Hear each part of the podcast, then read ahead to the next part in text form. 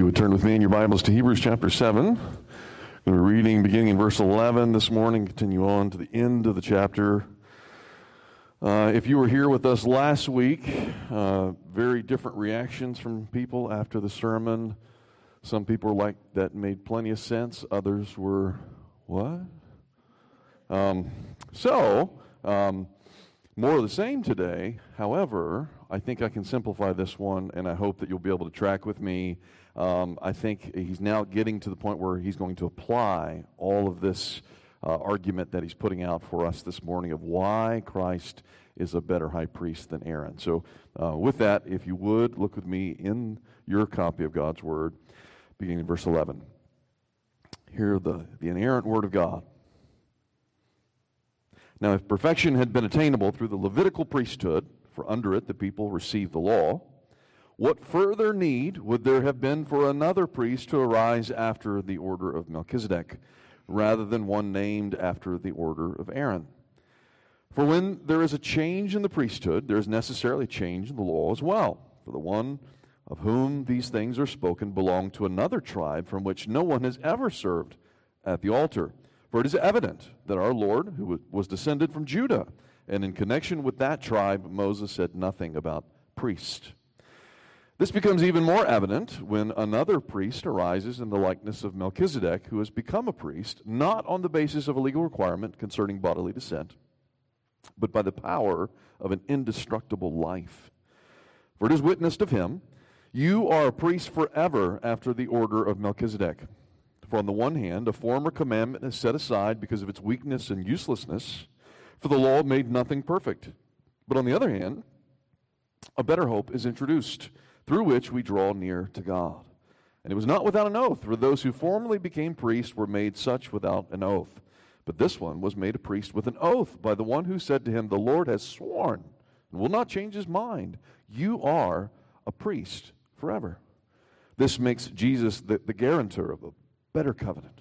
The former priests were many in number because they were prevented by death from continuing in office, but he holds his priesthood permanently because he continues forever. Consequently, he is able to save to the uttermost those who draw near to God through him, since he always lives to make intercession for them. For it was indeed fitting that we should have such a high priest, holy, innocent, unstained, separated from sinners, and exalted above the heavens. He has no need, like those high priests, to offer sacrifices daily, first for his own sins and then for those of the people, since he did this once for all when he offered up himself. For the law appoints men in their weakness as high priests. But the word of this oath, which came later than the law, appoints a son who has been made perfect forever. Let's pray together. Father, again, we ask for your help as we read your holy word. We, like the priest of old, are very weak and sinful and, and prone to misunderstand your word, prone to misapply it, prone to doubt it, prone to fall away from you, to be led astray by various things and be tangled up uh, because of sin. Lord, we pray that you would give us wisdom from your word this morning. We pray that you would give us much comfort and strength uh, by your word. We pray that you continue to draw us near into a closer, more intimate relationship with you through the word who is Christ Jesus. We pray in his name. Amen. A London businessman was seeking to sell a very dilapidated piece of property that had been sitting empty for quite some time. Over many months, vandals had come into the building and damaged all the doors, smashed all the windows, uh, scattered all sorts of litter and other things around the, the interior of the building. And the man who was showing this prospective property to the buyer, he took great pains to say that he would replace all the broken windows. He would hire a crew to fix any structural damage to the building and make sure that all the litter had been swept away. But immediately the buyer waved him off, saying to him, Forget the repairs. If I buy this place, I'm going to tear down the building altogether and build something much better than this. That's exactly what the author of Hebrews is saying in reference to the temple in the Old Testament. He's saying, I'm not coming to fix the temple. The Lord did not come to fix it, but rather to destroy it in order to build something better. Now, we're going to talk about that this morning. Some of you might, uh, might have an issue with this, and I'll explain why in a minute, but um, it's important to understand that the author of Hebrews, what he's saying here in our text this morning is, is this God will never rebuild that temple ever again. Although the Jews to this day, if you've ever been to Jerusalem, you can actually see them standing and, and bowing and praying and wailing again and again in front of the wailing wall because they cannot perform the sacrifices because the temple has been destroyed.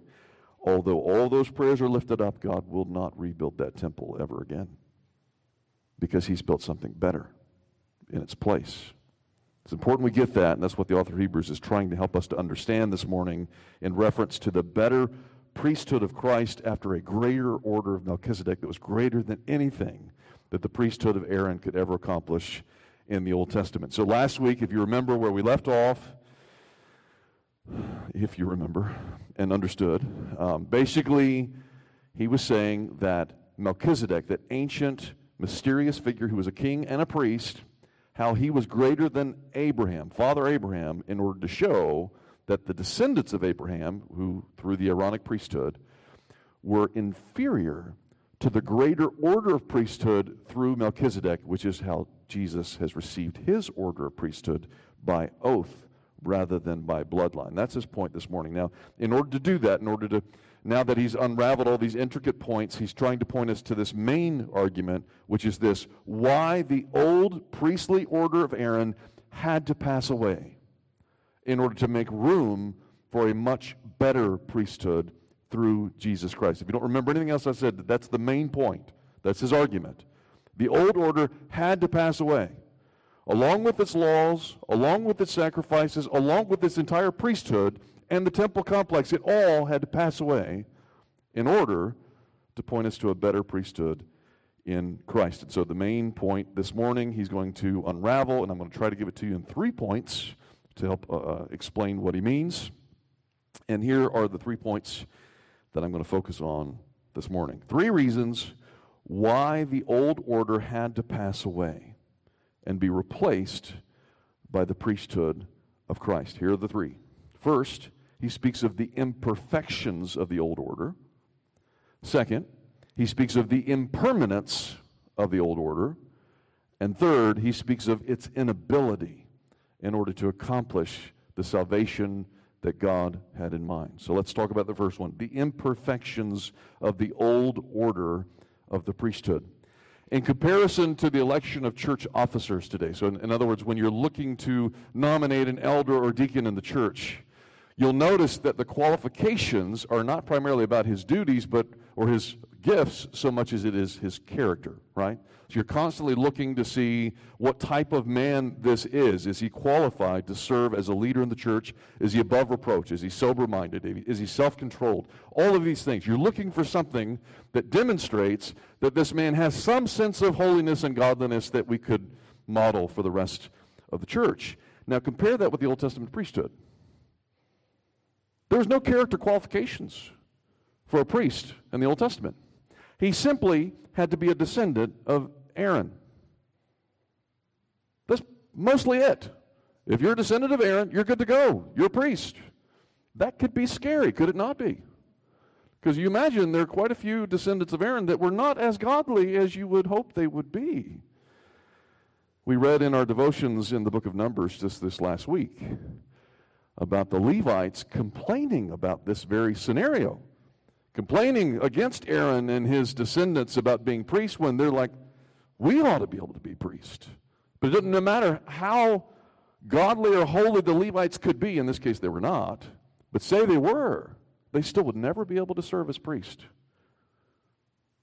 Whereas a very ungodly man could serve as a priest simply by being a descendant of Aaron. The only other qualification to be a priest in the Old Testament, other than your bloodline, was you had to have no external physical blemishes of any kind.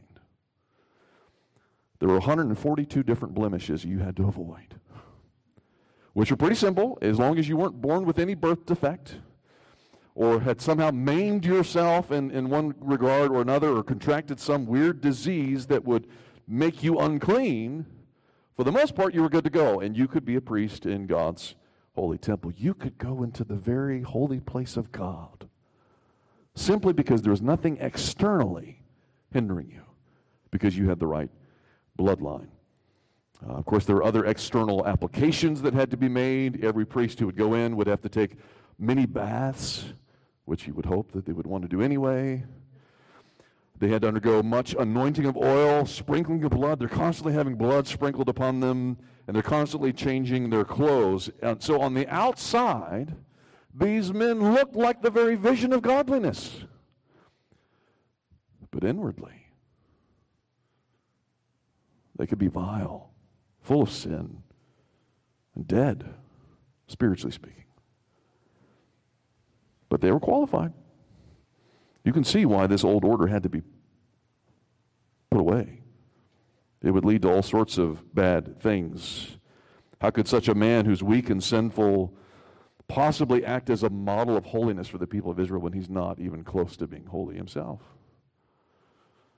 He wouldn't encourage holiness. It's, it's, it's not hard to see why the nation of Israel, many times in their history, turned away from God because their priests had turned away from God.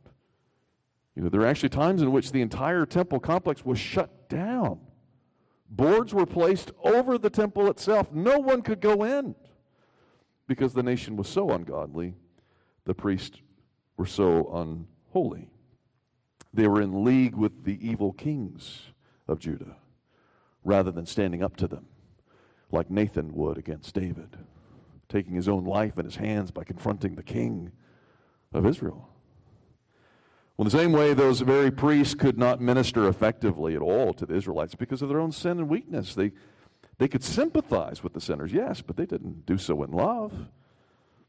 They certainly couldn't make them saints. Although they were called to pray for the people, they often fell short in their duties. They didn't pray for them regularly. They forgot about their people. It's an interesting passage that Mark read earlier in 1 Samuel chapter 12. A good priest, Samuel. Hate to see him go. Uh, but we see all of his bases and point to me what sin that I've committed against you. I've, I have ministered to you effectively. Keep in mind, Samuel is both the prophet and the high priest of Israel. Takes the place of Eli, right? He got to see firsthand what it's like when you have bad priests. Eli and his two sons, those sons weren't praying for the Israelites. They weren't good models. Then they were put to death as a result. And now Samuel is saying to the people, even as he's retiring, if you will, from uh, ministering full time in their presence, he reminds them in 1 Samuel chapter 12, 23 says, Moreover, as for me, far be it from me that I should sin against the Lord by ceasing to pray for you. You see, the priest had to pray for God's people, and if he didn't, God wouldn't hear from them. You have to understand, they, they had to pray to God through a mediator, and if the mediator isn't praying, if the mediator isn't holy, then your prayers wouldn't be answered. So to rely upon the weak and sinful priesthood of the uh, Aaronic lineage, it's set up for failure. There's no way you would ever find a full salvation through it. It was not designed to bring it, it couldn't bring it. And so it had to pass away in favor of a new order. So that, first of all, the imperfections of the order led to it being obsolete.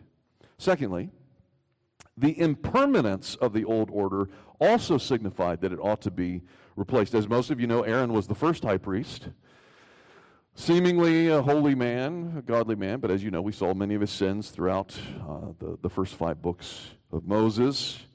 And as you know, uh, he lasted for a while, but he didn't even make it through the wilderness wanderings, right? He died, did not even enter into the promised land. We see instead Caleb, a Judahite, and, and Joshua, and Ephraimite, are the only two men who actually make it into the promised land. But the Levite, who's supposed to be holier than both, dies because of his sin. And we see, we'll see it actually in our devotions next week in Numbers when we read chapter 20, that the Lord takes Aaron up on top of Mount Hor, divests him. It almost looks like he leaves him naked on top of the mountain and then buries him. putting the holy clothing that was on him onto his son Eleazar instead. The impermanence of the priesthood. None of the priest would last. Every single time they're ever mentioned in Scripture, it'll say so and so was a priest, and then he what? Died. We see the same thing. Eleazar becomes a priest after Aaron, serves for a number of years, and then all of a sudden we get into Joshua chapter 24. The same time Moses dies is the same time that Aaron dies, and then the same time that Joshua dies is the same time Eleazar dies. And then Eleazar is replaced by his son, Phineas. Again, he's, he's a godly man but eventually he also dies. And so that's the hard part about Samuel. After reading that passage in Samuel, we see it's a sad day because Samuel's basically saying, I'm done. And he's about to pass away. And who are they going to get after that? Uh, there's always some concern. Will we have a good priest? Will he be able to usher us into the presence of God? Will he be heard by God? And if he, even if he is, he eventually dies, and then we have to start all over again. It's sort of like the iPhone, right? I mean, Steve Jobs, when he originally created the iPhone, you know, he's, he's got good business sense. He never created the iPhone to last 50 years, right? He created it to last, what, five, maybe? Two or three? And then the iPhone 2 comes out. Yay then the iPhone 3, and then 4, and then 8, and then 12. Who in here has the iPhone 12? Raise your hand. About four of you. Who has the 11? Who still has the 1? Nobody. Nobody. It's called design obsolescence, right? Planned obsolescence. It's meant to be phased out because there's a better iPhone coming down the road, supposedly. And even if you have the 12, whew, already it's out of date because already 13's in the works, right? Sort of like that, God purposely designed the Aaronic priesthood to be obsolete. The only difference is they each generation was not a better iPhone. Wasn't necessarily a better priest. Oftentimes you got much, much worse candidates who succeeded them. The people would actually sometimes suffer greatly under these priests after they had had a really great priest who led them in holiness. All of a sudden, they got one that was just awful. And God turned away from the entire nation because of that man. Because he was the mediator between God and them. Can you imagine? I mean, most of you know what it's like to go through a, a pastoral transition, right? Some point in the history of the church, eventually every pastor dies or retires or just gets sick and moves away.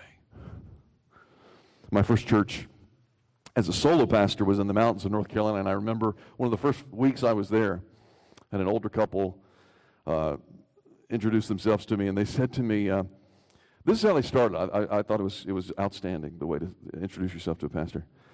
They said, "We outlasted two pastors ago, and we outlasted the last pastor, and we'll outlast you too." I said, "Well, I guess that's how it's going to be with us, isn't it?" Well, I'm glad to say they weren't prophets. I ended up burying her a couple years later. I didn't kill her. she died of natural causes. Um, in fact, we became good friends later on, but just the way she did it, I thought, hmm, we'll see, you know, in that regard. But you never know. I mean, every time you have a good pastor and then all of a sudden he's not there anymore, he has to leave, and then you get this new guy. He doesn't know what he's doing. He's not as good of a preacher, doesn't pray as well, you don't relate to him as well, and you're like, church is just awful now. I haven't got an amen yet.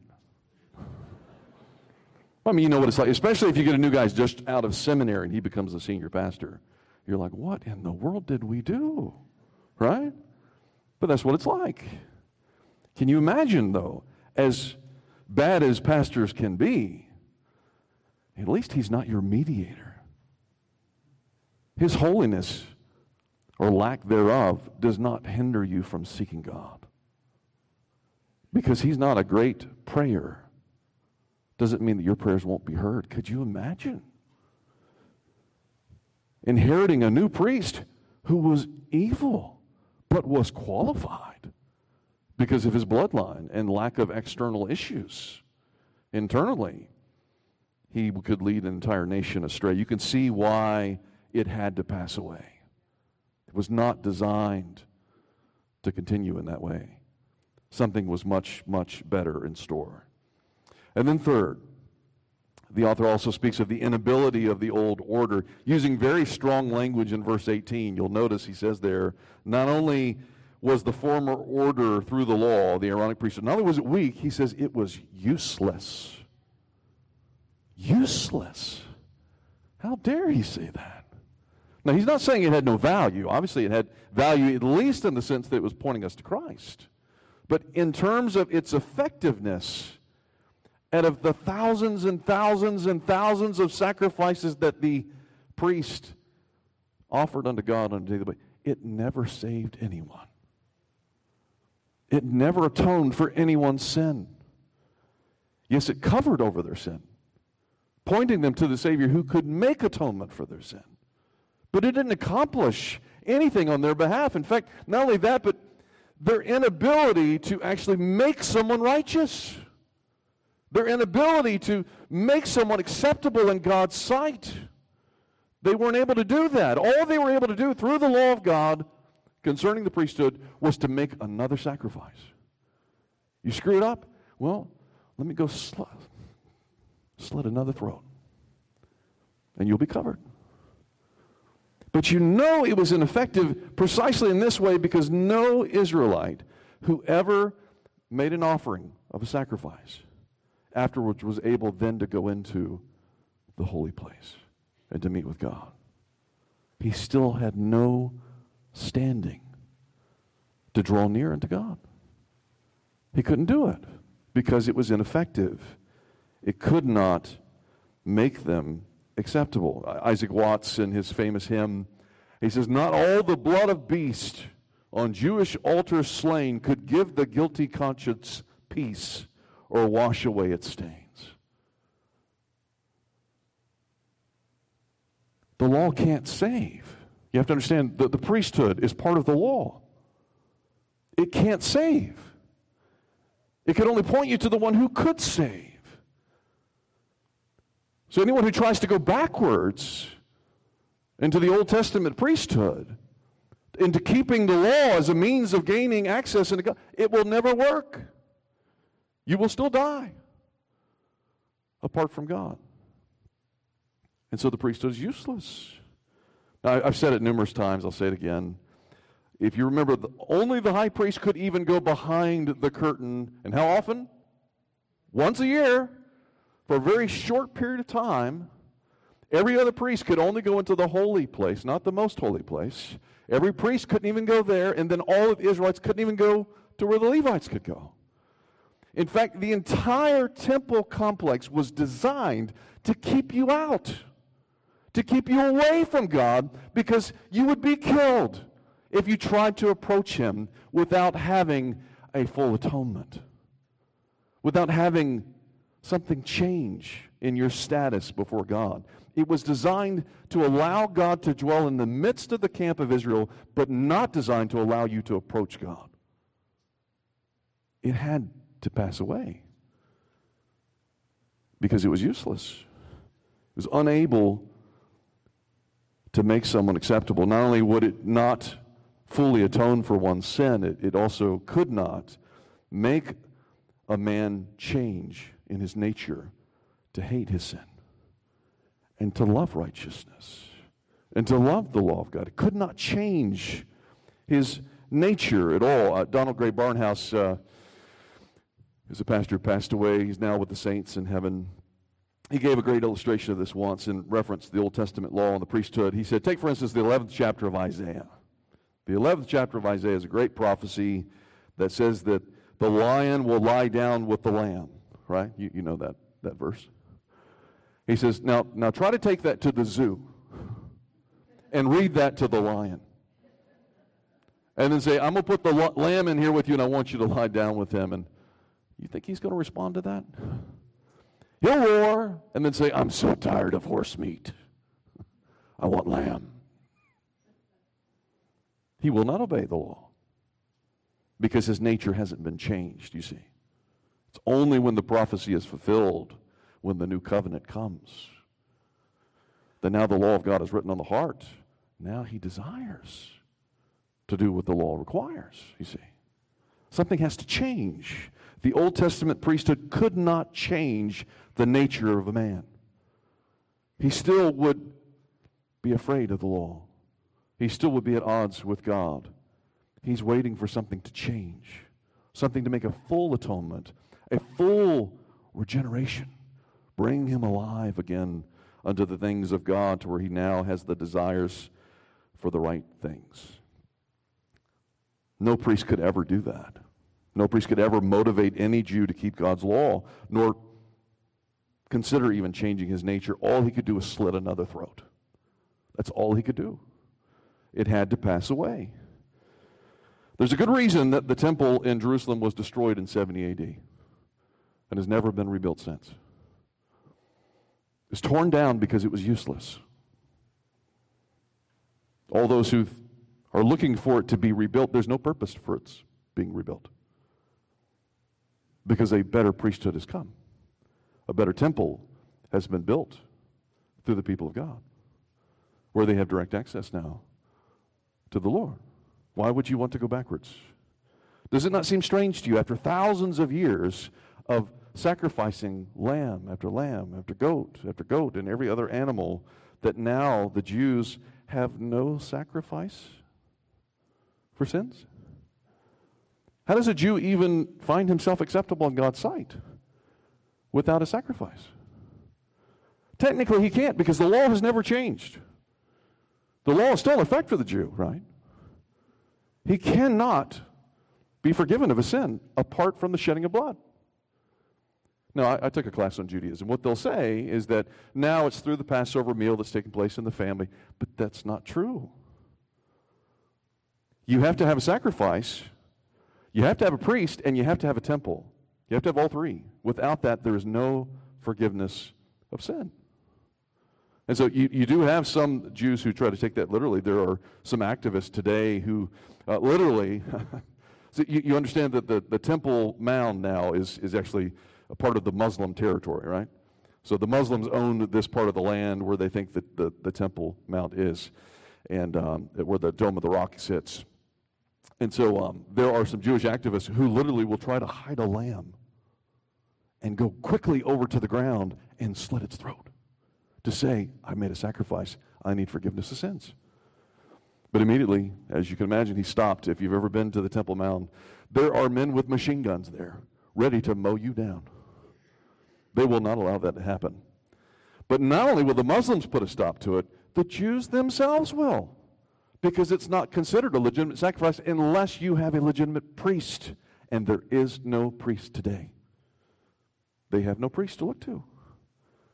You see, Jesus prophesied this, did he not?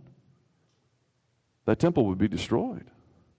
A new and living way has been opened us, to us through Christ's death on the cross.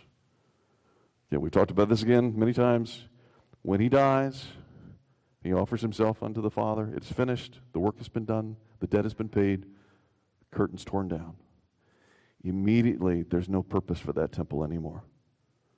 Because now, those who have trusted in Christ have direct access unto God. No longer kept away from Him. Immediately are brought into His presence, are able to have fellowship with the Lord in a way that no high priest ever could.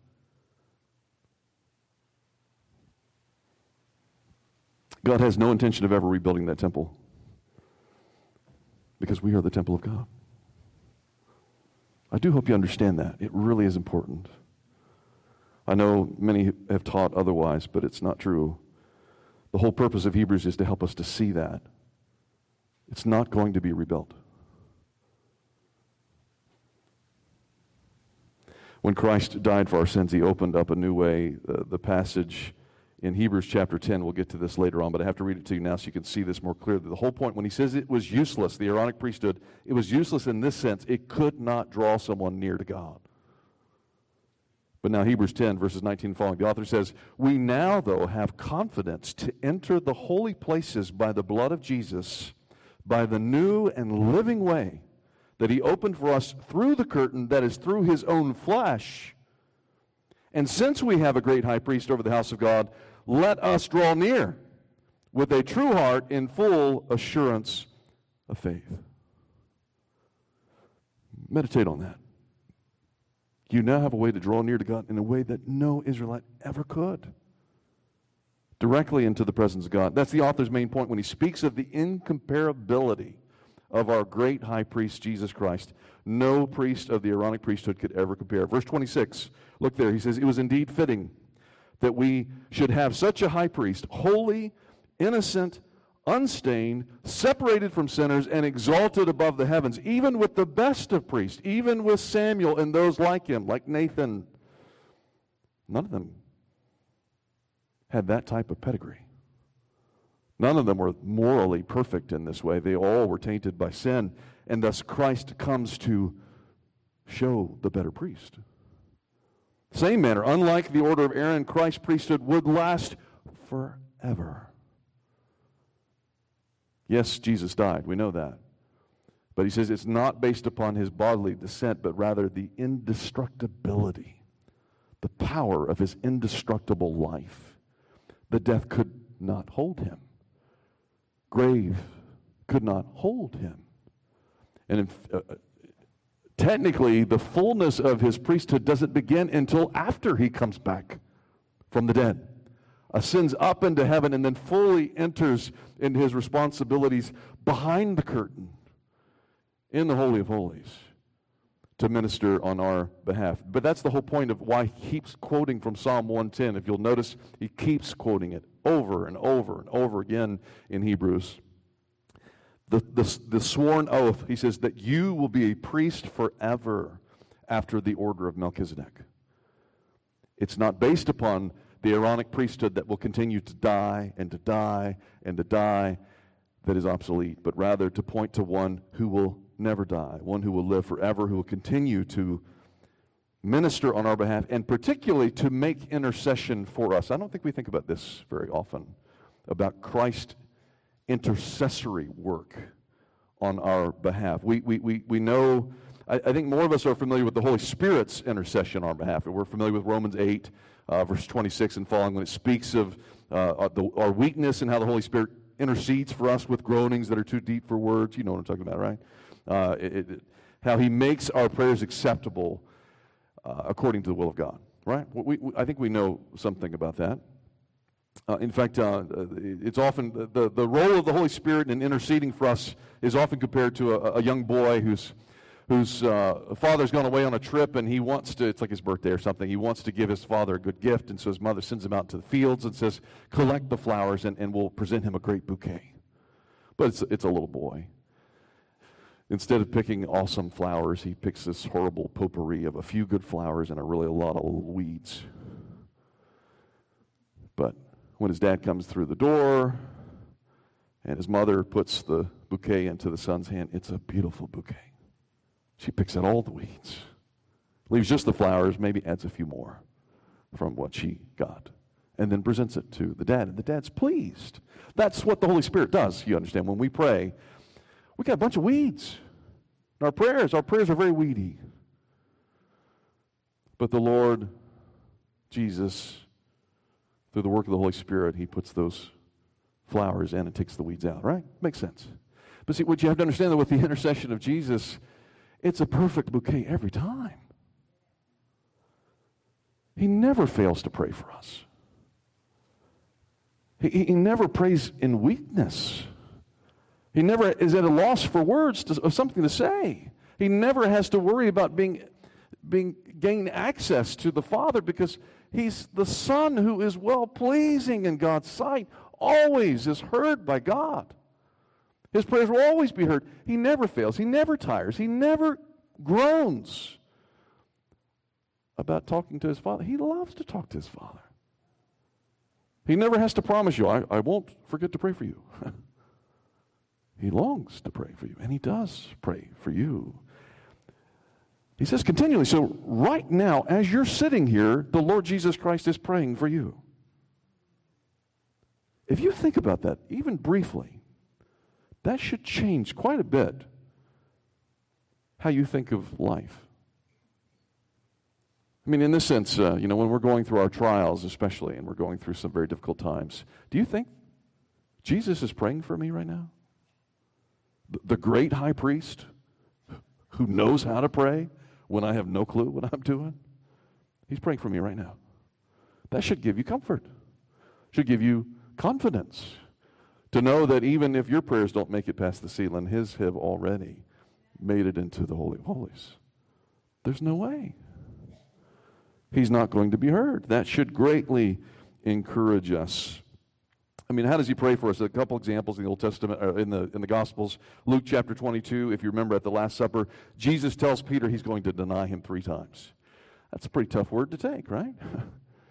but he also promises him after he prophesies this. He promises. He says, "But I pray for you, Peter, that your faith may not fail." Now that should encourage him, right? But what should encourage him even more is the word of assurance that he gives right after that. And he says, And when you have turned again unto God, strengthen your brothers. Do you see what he's saying there? He's saying, Not only have I prayed for you, but my prayer's already answered. It's a done deal. You don't have to worry about it. God's already heard my prayer. It's accepted. It's going to happen. Not only are you going to fail, but you're going to be restored, and it's going to be wonderful. Can you imagine every single time that you have ever failed? and you've fallen short of God's glory. Christ already prayed for you in advance. Right? And He's already prayed for your restoration, and the Lord hears that prayer. No matter how miserable you feel, no matter how awful you've acted, the Lord Jesus will be heard. Amen? He does the same thing for the disciples on the Sea of Galilee. If you remember, he tells them to go off in advance uh, while he's up on the mountain praying. And he's particularly praying for them as they're struggling against the oar, as the wind and the waves are whipping up, and they're scared to death. And the scripture says he's, he's praying for them. Does not the Lord do the same for us? in your worst of days, in the, the scariest of moments in your life, to know that the Lord Jesus may not be with you in the boat at that moment, but He's praying for you, and you're not going to drown. Of course, John 17 is probably the greatest example we see. In fact, in your Bibles, many of uh, the translations will say that it is Jesus' high priestly prayer. The reason why it says that is because before he's about to offer himself as a sacrifice for sin, he's doing the dual role of the priest, you understand? He, he's offering a sacrifice and he's praying on behalf of those he's laying down his life for. And as he's praying, he's, he's praying for his people by name. Lord, keep them in your holy will. Sanctify them by the Holy Spirit. Enlighten their hearts. Make them to increase in love for one another. May that joy of the Lord be felt. May God be glorified in their lives, and may you be pleased with it. This is what Christ is praying for us regularly, and, and so much more than that. Um, ultimately, the greatest prayer that he prays for us is that we might know the Lord. He died in order that we might know him. He died in order that we might pray to him and have access to be heard. What a tragedy it would be if we didn't pray. When the very purpose for his life and for his death here on earth is that we might have that access to come before the Father in prayer. What a privilege it is to be a child of God. To know that he accepts you, that he loves you, and that he hears you when you pray. Let us all take advantage of that. Let's pray together now. Let's pray. Our Father, we ask that you would help us in our weakness, in our foolishness, in our doubt, and in our inconsistency, and, and even the lack of desire uh, to come and to, to lay before you all that goes on in our lives, all the things that concern us, all the things that we fret about so easily, all the things that we're afraid of and worried about, all the things that we think that we can do but we can't, all the things that we're so proud of but we fall short of your glory in. And even the things, oh Lord, that, that hinder us from seeking your face, Lord, we pray that you would help us to look to you regularly, to find strength, to find comfort, to, to be reminded of the promises of God, and to know that as we pray, you hear us because of our great high priest who always lives, who is the unblemished, perfect Son of God with whom you are always pleased. Oh Lord, receive our prayers even now. Through his name we pray. Amen. I want you stand with me. Let's sing the final hymn.